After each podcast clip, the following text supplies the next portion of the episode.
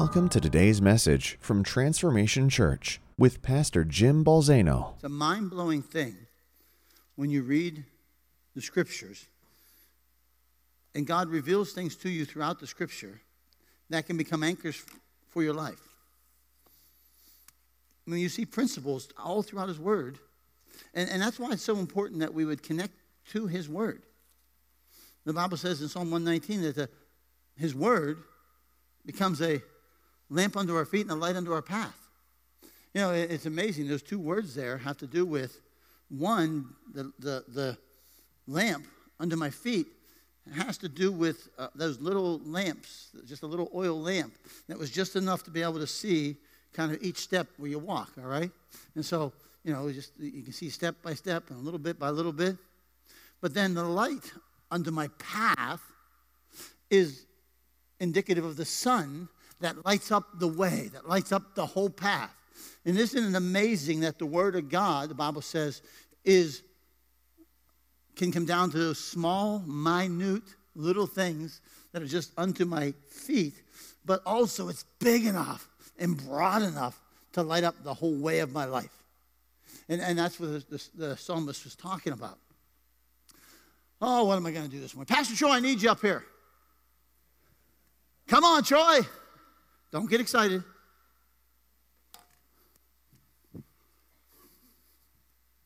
Can, can I just tell you, I'm, I'm just to.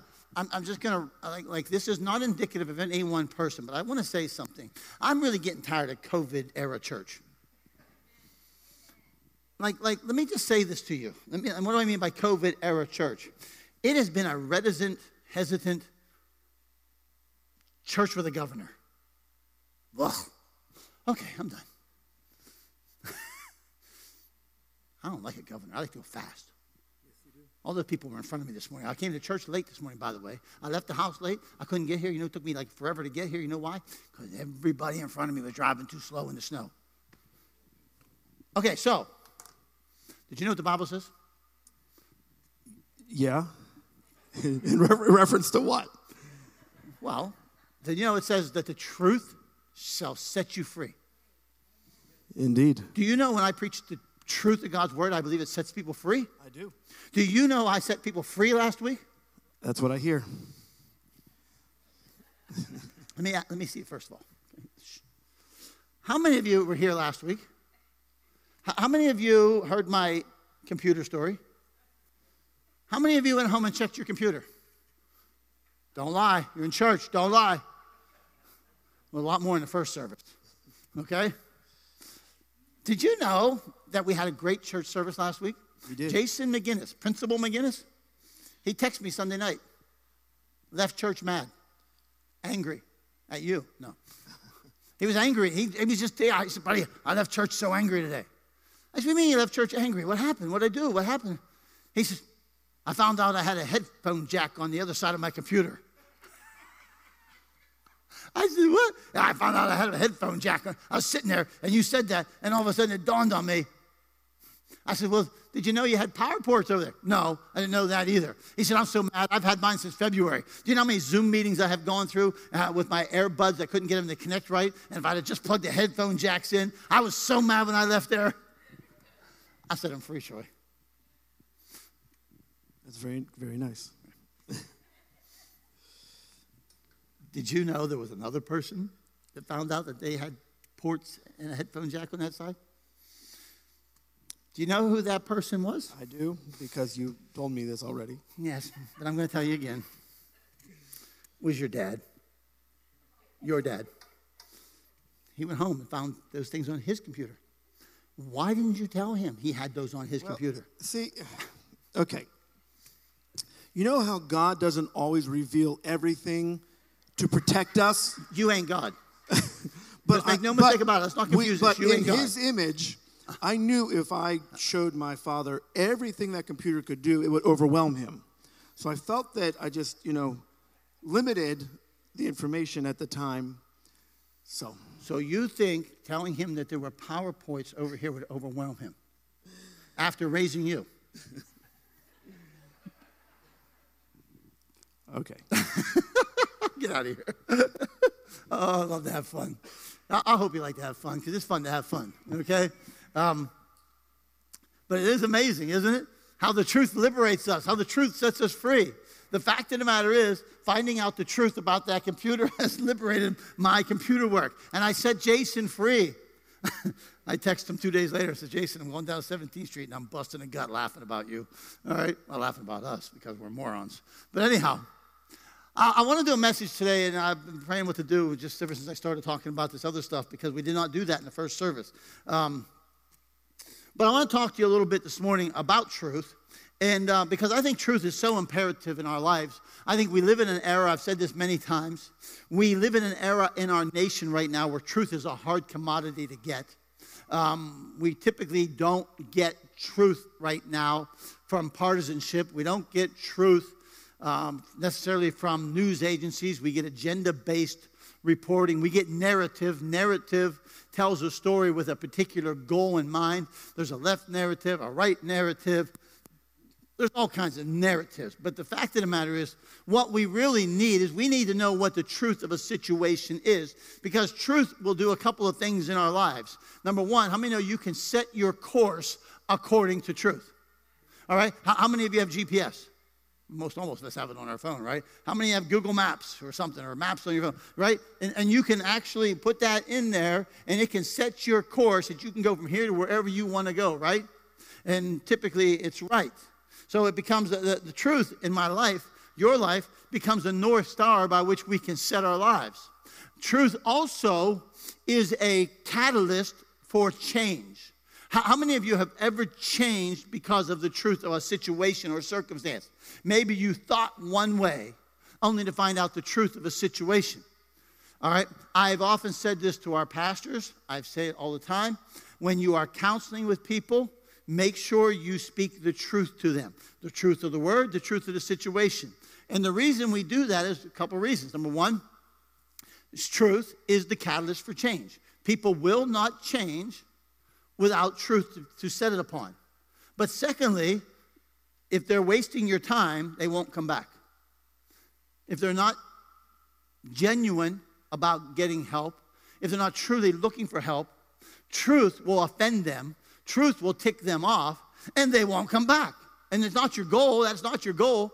But if you don't want to change and you don't want to hear truth, I don't want to waste time counseling.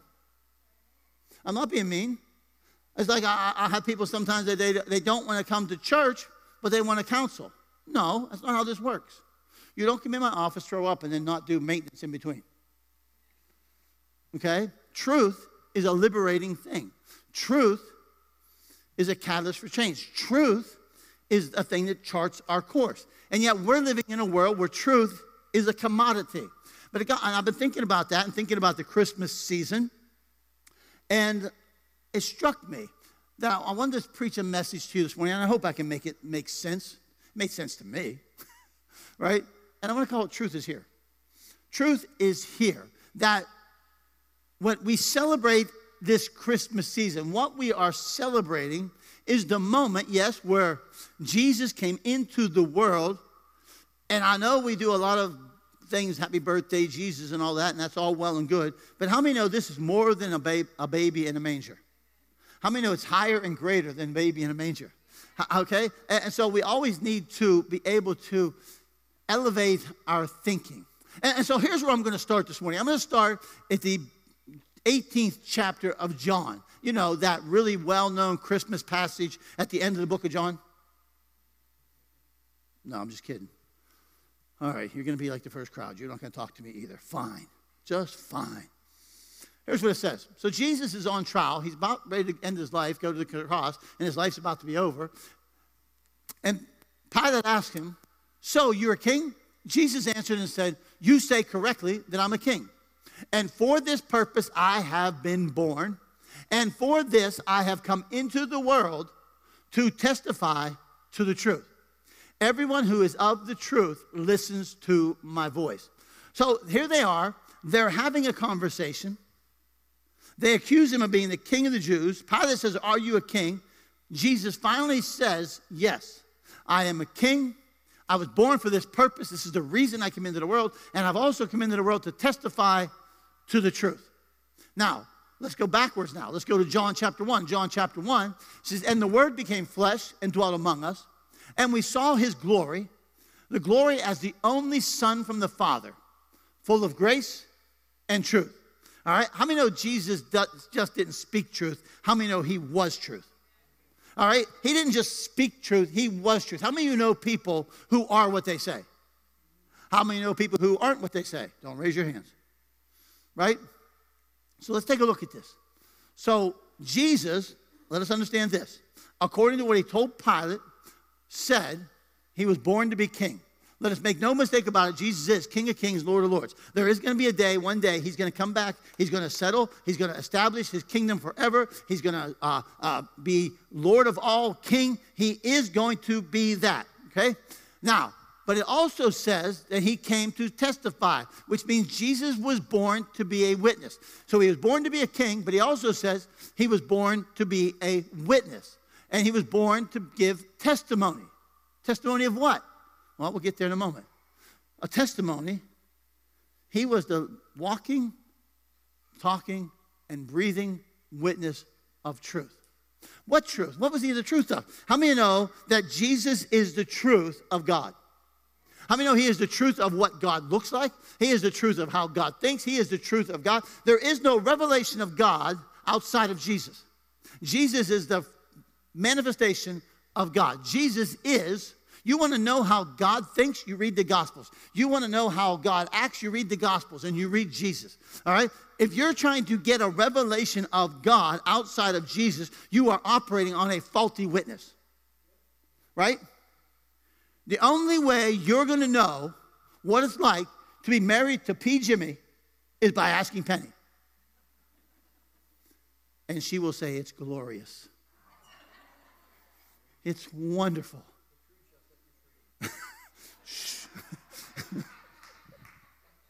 It's the best thing that ever happened in my life. I've been with you more than half my life. I'm so blessed. You guys want to help me? She could give you the true story, couldn't she? She could give you the good, and she could give you the uh, bad. It was bad the other night, I got to tell you. Let me tell you a quick story. I just got to, I just, I just, oh, ugh. Okay, long story short. Get big snowstorm this week, right? Big snowstorm, Paul. Big snowstorm coming. Let me get the plow truck out. I have a 1990 S10 Blazer with a plow on because I have a driveway that's about a quarter mile and like this. Okay, it looks like the Grinch coming off his mountain. Wah! So when you say you can't make it to church, I don't want to hear it. So I get it out, Paul, put it away, it was fine, put it out, start it up, get on the driveway, shoo, I got no brakes. Right to the floor. Oh, that's not good. How do I do? I whipped it into the grass so I wouldn't go down the hill and kill somebody. Okay. So I get it in the garage, going to work on it. Jamie folk says me, ah, brother, I can, I, we can do that. That's no problem. We'll bang that out in no time. We'll put that, fix that brake line. We started on Wednesday. We finished Friday afternoon. We called Paul because we couldn't get those brake lines to bleed. Paul, what do we do? Paul says what Paul said. Paul's exact words. Those things will make you a sinner. and boy, was he right. okay. Now, let me tell you the rest of the story. So now I'm like, oh, Jamie, it's no problem. We're working on Wednesday. We worked on it till 8 o'clock at night. It's no problem. I've got a Mahindra four wheel drive tractor. I will plow the driveway with it and I will solder it with the Lincoln because I have a big solder for the back of our vehicle and it'll be no problem. So I get out there at 9 o'clock at night or something like that. I start plowing with the Mahindra. I get down over the hill, take a path. I come back. I can't get up the driveway. No, I just bought this thing in the summer. I had a Steiner before that. I can't get up the driveway. It's 10 o'clock at night. I can't get up. It's spinning. I can't do anything. It won't go anyplace. Let me tell you something. It was not a pretty sight. I was not a happy camper. I tried everything, Paul. Everything.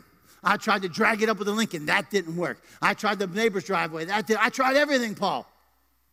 I was not happy at 10 o'clock at night with gazillion so I come up, I, said, I finally I said to Eric, I said, man, get some salt, get some shovels. We got to figure out, I can't let this thing sit out all night. So I get up there, I go into the garage, I get salt and I get a shovel. And I looked at that blazer sitting there. I looked at that tire that was off sitting there. oh no, I ain't shoveling anything. I put the tire back on, Paul. I'm plowing that sucker without brakes. That snow's gonna and I got in that blazer. Woohoo! Thankfully, the emergency brake worked. There's a little trick for you. If you hold the handle out on the brake, the emergency brake, you can use it like a brake. Just letting you know, okay? Eric said, Well, the first time you went by me 30 miles an hour, I thought, Oh, okay. Then he said, The second time, the third time, he said, I wasn't sure you were going to live or not. All right? But let me tell you what happened from there, Paul. The truth shall set you free. Okay? By 11 o'clock, I'm done, and I'm not a happy camper. I just bought this stupid tractor in, in, in the summer. I called that guy the next morning. Hello, Harry. How are you doing? Yeah, blah, blah. Listen, Harry, buddy. I don't know what you got, but you got to make me a deal. You got to create a deal. You got to find a deal because this thing's out of here, and I need a Steiner. Friday morning, there was a Steiner sitting in my garage, Paul. I ain't never doing that again. It was not good. It was not good. I was, uh, listen to me. At that moment, the witness of Penny would not have been really all that good about P. Jimmy. The witness would have been said, throw him in jail. He's a lunatic. Jesus was a witness. He was a he was a testified. And who did he testify to? He was the walking, talking, breathing witness of God, right? Now, because so you look at this. Here he comes, the Redeemer, right? Let's take a look at Matthew. Matthew says, Now after Jesus was born in Bethlehem of Judea, in the days of Herod the king, behold, Magi from the east arrived in Jerusalem, saying, where is he who has been born King of the Jews? For we saw his star in the east and we have come to worship him. All right? We've come to worship him. Now I want to stop there for a moment. When you come to a place in your life where you recognize the sovereignty of God, you will fall in worship. When you come to a place when you will recognize the lordship of Jesus, you will fall in worship. Many times we cannot worship because we have not been able to recognize him as Lord. How many know he is Lord? He is King. These magi understood from the stars and understood there was one who was being born King of the Jews. Now, you would think that at the moment in time, for centuries and centuries, the prophets have promised that Jesus would be born, the Messiah, the anointed one, the Christ, the Son of David, the Redeemer, the Prince of Peace, the mighty God, the wonderful counselor, the one that Isaiah prophesied about. And this was the moment, and everybody would be happy, and everybody would be jumping up and down. This is the moment. Except it says Herod heard this, he was troubled, and all of Jerusalem with him. Hmm. Now, I understand why Herod was troubled, but think about Jerusalem. So now the Bible tells me that the city of peace was troubled by the birth of Jesus. For centuries, the Jewish people had, had prophesied and promised to them that the king would come. But now the king had come and they were troubled. You know who lives in Jerusalem? Jewish people. Why was the city troubled? Right? And Herod was troubled. Hmm. Let me take you to another scripture, and we'll kind of work our way through this and we'll get out of here by Christmas Eve. By the way, just real quick question. What are the four things we do to bless the city? Everybody go. Ain't that nice? Okay. I forgot to mention that earlier. Read the scripture. In Romans, God, Paul says, For the wrath of God is revealed from heaven against all ungodliness and unrighteousness of the people who suppress the truth in unrighteousness. There's a suppressing. So, first of all, let's talk about truth for a moment. Truth means that which is reality, that which is certain, that which is uh, truth in any matter under consideration. It is a what is true in things pertaining to God, the true notions of God without human reasoning. Okay? So Jesus, the Bible tells me, is the certainty of God, that he was a testimony of the fact of God, the reality of God, what God was like, and the notion of God. So in Jesus, I've got this certainty of God. And yet, the Bible says that there are those who, in unrighteousness, suppress the truth, which means to hinder or to, or, or to hold or to check a ship as if to hold it from its sailing. All right? And so I want you to think about this. So, so what does this have to do with this? Jesus came, the Bible says, full of grace and truth. Jesus said at the end of chapter of, of John that he came as to testify to the truth right? And I'm going to say this to you. In our lives, we will hear the truth of God, and we will either embrace the truth of God or we'll suppress the truth of God. Because how many know sometimes what we don't want is the truth of God in our situation? Because have you ever got the truth and you didn't like the truth, even though it was the truth? Okay? And so you'll either embrace it or you'll suppress it. There, there's many times where people take a, a part of God's word, which is part of his word, they don't like what it says, therefore they suppress that truth of it. Or they distort that truth of it. And for us in our lives, we're going to embrace it or we're going to suppress it. Now, when Jesus walked the earth, he was born and he walked the earth for those 33 years. He had two chief opponents in his life. Right? And who were they? They were politicians and priests. Politicians and priests. Herod was upset. Herod was troubled. The last thing Herod wants is somebody to be born who's going to be the king of the Jews. All right? You see, political spirits suppress the truth of the lordship of Christ. Right? Uh, okay, so who's Jesus? Jesus is Lord. He is king. He is the, the, the king. And now here is a political person who hears about this one who is born king of the Jews, and now he's going to suppress that truth by trying to kill Jesus. Do you know Herod if you follow the Herod all through the scripture, you will find them always opposing the work of God. Uh, you go in the book of Acts and you'll see it. You go other places. You see the Herod spirit that is always opposing and trying to suppress the things of God, right? And I thought about this. Political spirits have one goal power. How do I get power? I want power. I want control. All right? And when they get that, they, they, they thrive on it, right? And so if you are now Herod, you are in control, you are a puppet king put there by Rome, the last thing you want to hear about is a king who has just been born. And so what does he do? He tries to suppress the lordship of Christ. I want to say to you today, and I'm not going to go on a political rant in this message, but in our land, there are political spirits and, what I, and, and you say, well, define that. I'll define it as this. How many know there are principalities and authorities that we war against? And these principalities and these authorities oftentimes come through politicians and political uh, entities. And what they do is they're seeking to suppress one thing they do not want the truth of God, and they reject the lordship of Jesus Christ. Because how many know they are under the influence of the prince of the air? All right? And, and so there is this suppressing of the lordship of Christ political spirits reject his authority. All right? Um, political spirits reject his sovereignty. How many know he is indeed sovereign? He is Lord. He is King. All right? And, and we reject that. Political spirits reject his power for fear that it will disempower them. Right? Herod, he's got a maid. He's fat cat on the throne. But if this dude comes and he becomes king and he becomes in power, it disempowers me. Political spirits reject his position for fear they may lose their position. There's no question in my mind that we live in a time where there are principalities and authorities that are working through the political realm in order to try to suppress the truth of who God is, the truth of the lordship of Christ. They reject that. They reject his authority, they reject his sovereignty. And there are those who, if they got it, they would shut the church down. But how many know you can't shut the church down because the gates of hell shall not prevail against the church?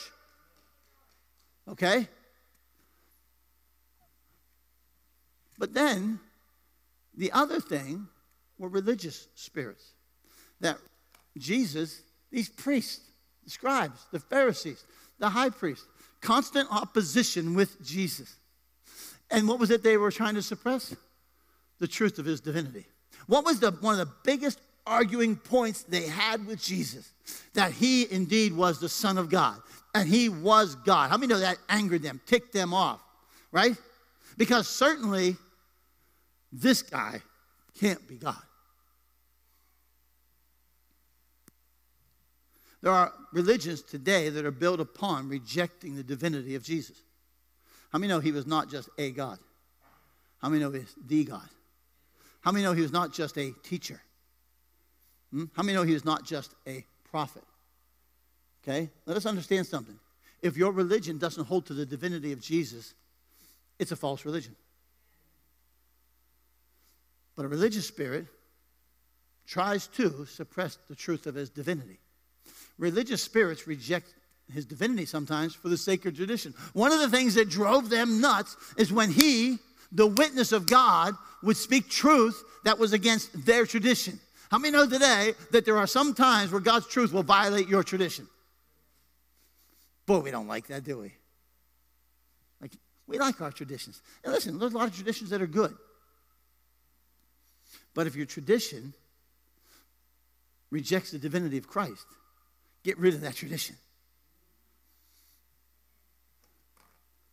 Religious spirits reject his divinity for the teachings of men. Do, do, you know how many things that the Pharisees added to the law of God?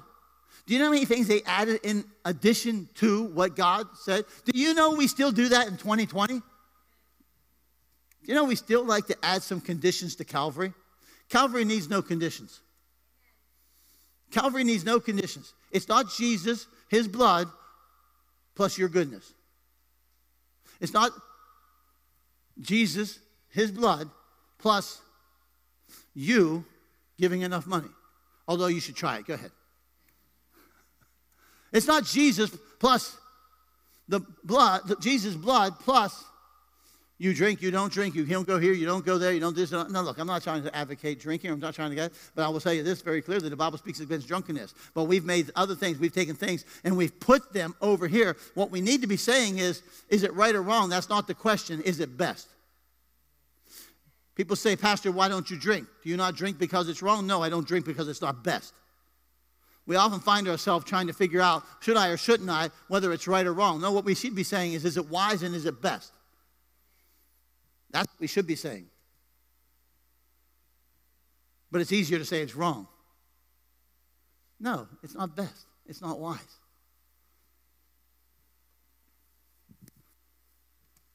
What we do is we add teachings of men. Religious spirits suppress his divinity in order to protect him. I don't know why. I must have got spell check. Portion, position.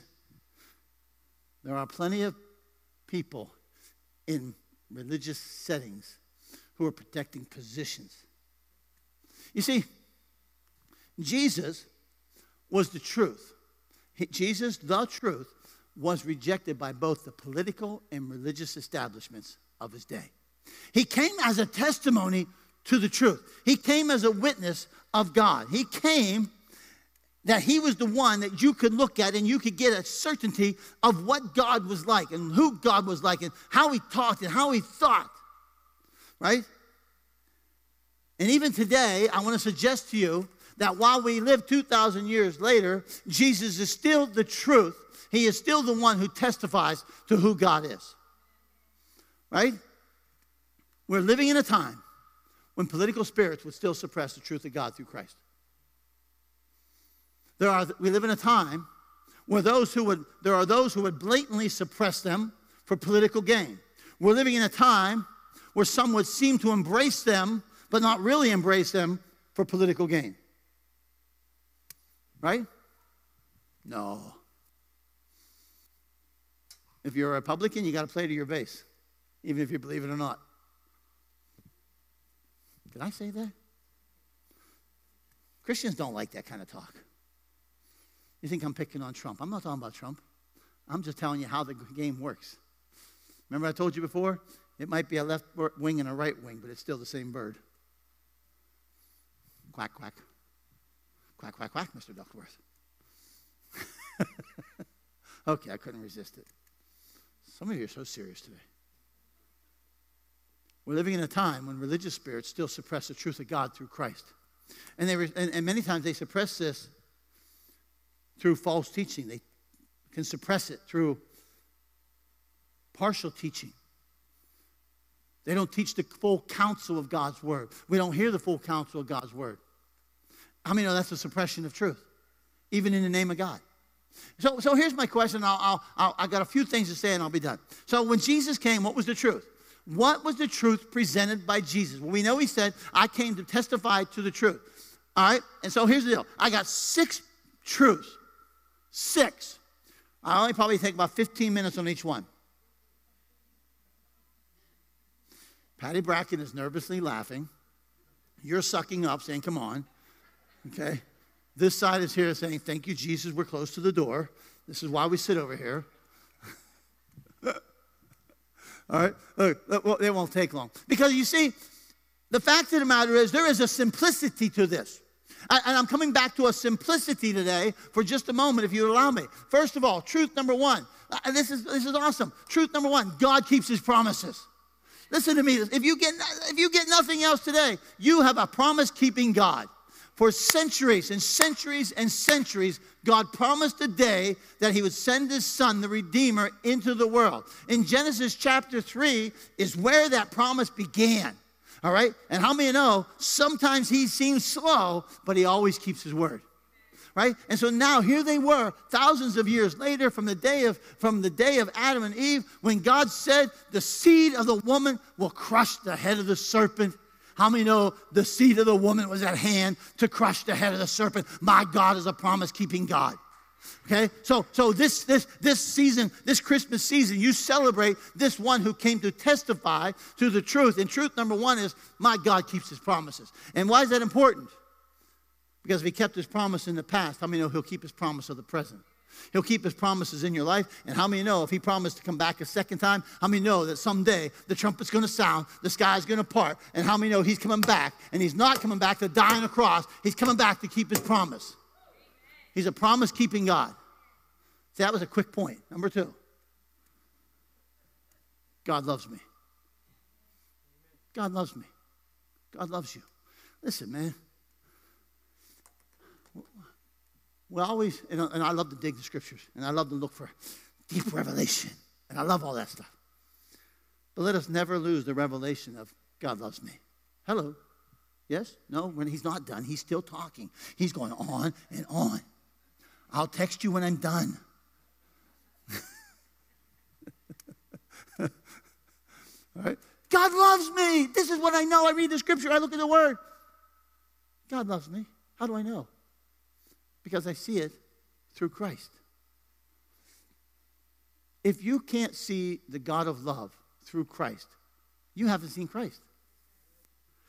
For God so loved the world that he gave his only begotten Son. You, you, I, I, if nothing else, I want you to hear this too. God loves you. What does that mean in your life? Okay, everybody may forsake you. They may reject you. They may leave you. They may stop loving you. Your kids may stop loving you. Your husband might stop loving you. Your wife might stop loving you. Your dog might stop loving you. Oh, that would happen to my wife. Anyhow, then it would leave. You know, I, I, we, the best explanation for a dog, Eric said, it looks like a watermelon on uh, toothpicks. It's so fat. The dog is psychotic, guys. Do you know the little digital thermometers that make that little beep, beep, beep? And here's the beep, beep, beep. It goes for the door, clamoring the door, trying to get out. The dog's a freak. But listen to me there's a certainty and there's a promise and there is a truth that anchors our life that God loves me. Perfect love casts out fear. God is love. Let us understand, let us never lose. Everything else that has happened in your life is because God loves you. The reason that God sent his son is because he loves you. The reason that God fills you with his spirit is because God loves you. God loves you. He cares about you. He's concerned about you. And then the third truth is God isn't willing for any to perish. God is so passionately, scandalously loved with humanity that he would send his son so that whoever would believe in him would have eternal life. That he was so unwilling for people to perish, he would give his son. Like, yeah, I got to tell you, I might be willing for you to perish, but not God. Let's be honest for a moment, Christians. There are those in this world that we would be willing sometimes to allow to perish. Yeah, maybe it's those people in those other countries. Maybe it's those people sometimes that are on the other side of the aisle of our political persuasion. Maybe it's those people who have harmed us and been our enemy. God is not willing that any should perish. To the point that Jesus came and took on humanity. Christmas is a celebration of God taking on humanity in order to save humanity. He's fully God, fully man. Came to earth, humbled himself, took on the form of a man, so that you and I could take on the form of God. This is this radical, crazy God we serve. Truth number four. And because he's not willing that any should perish, he paid for my sin. He paid for my sin. He said, I got this. I'm going to make a payment that you can't make. Not that you won't make, but you can't make. There's a difference between won't and can't. It's not that you wouldn't make it if you could, you can't. How many know men have been trying to pay for their sin for years? How many know we have been trying to pay for how, how many of you ever find yourself trying to pay for sin? Oh, no sinners here. That's probably what the problem is. You see, there was a payment that was ransomed. And all through the Old Testament, there would be a payment made. And that payment would come in the blood of lambs, the blood of bulls, the blood of goats. And that payment would be taken into the holy place. But it could only be taken in by the high priest, and that once a year.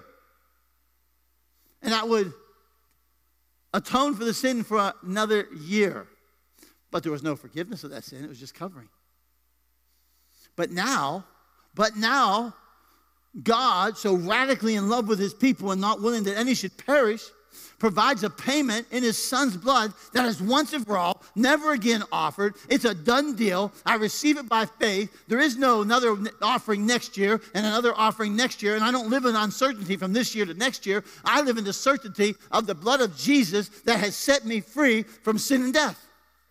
He paid it.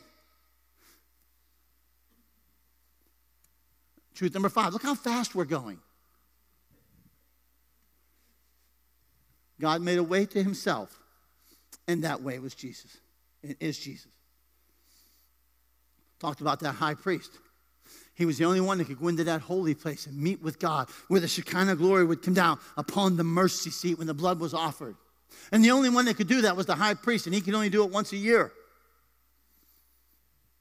But now, through the blood of Jesus, the Bible says that you and I have access to the throne of grace.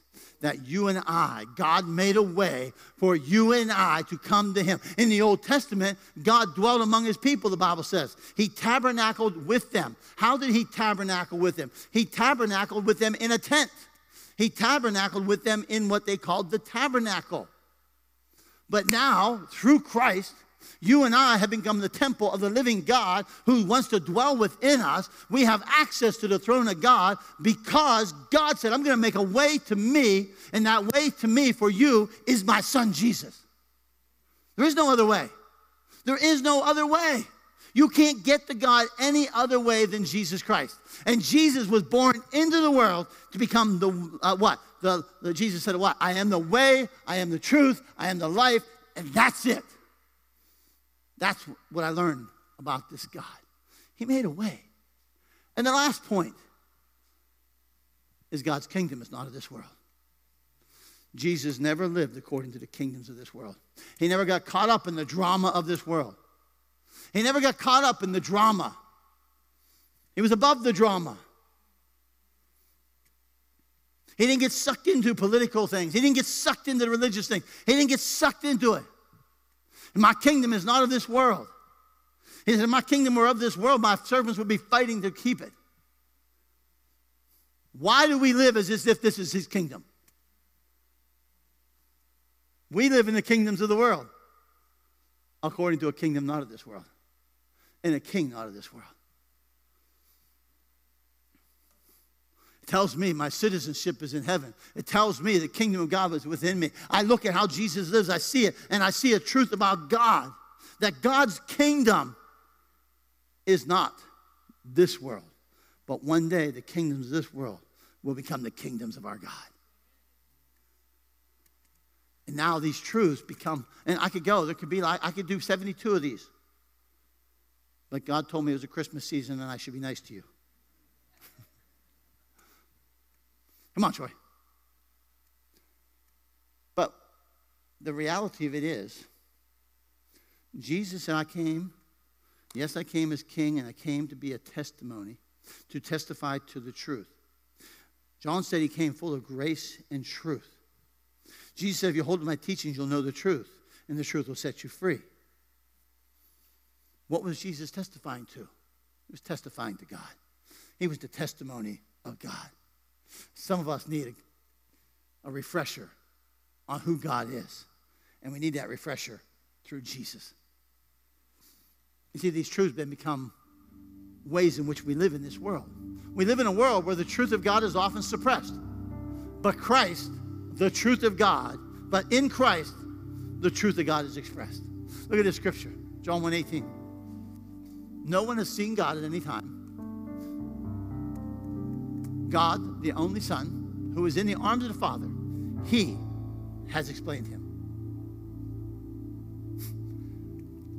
My Jesus is an explanation of my God. Sometimes I need to check my attitude with Jesus so that my attitude will then line up with God. Any ever ever had an attitude uh, need aligned? Anybody got a pulse out there? Anybody breathing? Some of you need an attitude adjustment right now. How many, how many ever had the Holy Spirit adjust your attitude?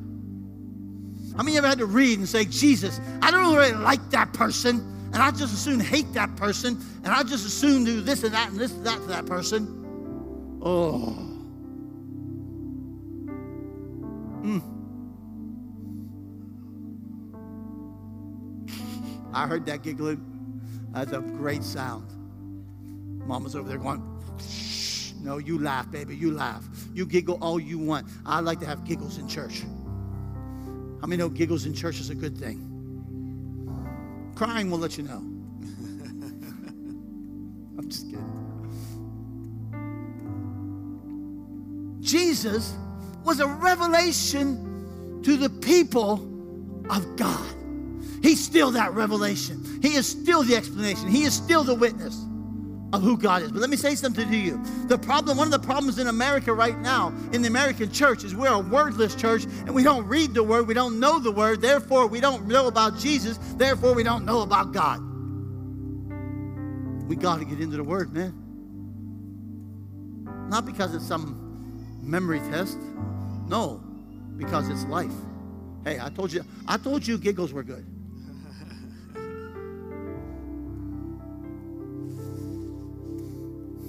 Any truth of God that doesn't flow through Christ isn't truth. Christ is the truth of God. This Christmas season, I want to encourage you to celebrate the moment when truth came to man. There's an enemy who's the father of lies. Do you know Jesus told the Pharisees that the devil was their father? Ouch! Can you get an ouch on that one? How many of you? Yeah. Hey, Paul, your father's the devil. Oh, baby. I mean, how many know that will not endear you to the Pharisees? Hmm? But the father of lies wants to portray and paint a picture of God for you. When God Himself painted a picture through Jesus, who came, and when He came, truth came with Him truth was born into the world. Father, help us celebrate that this season. Help us celebrate the fact that you sent your son, and he said, I've come to be king, I've come to be a testimony, I've come to testify to the truth. And Father, we live in a day where the truth of God is often suppressed.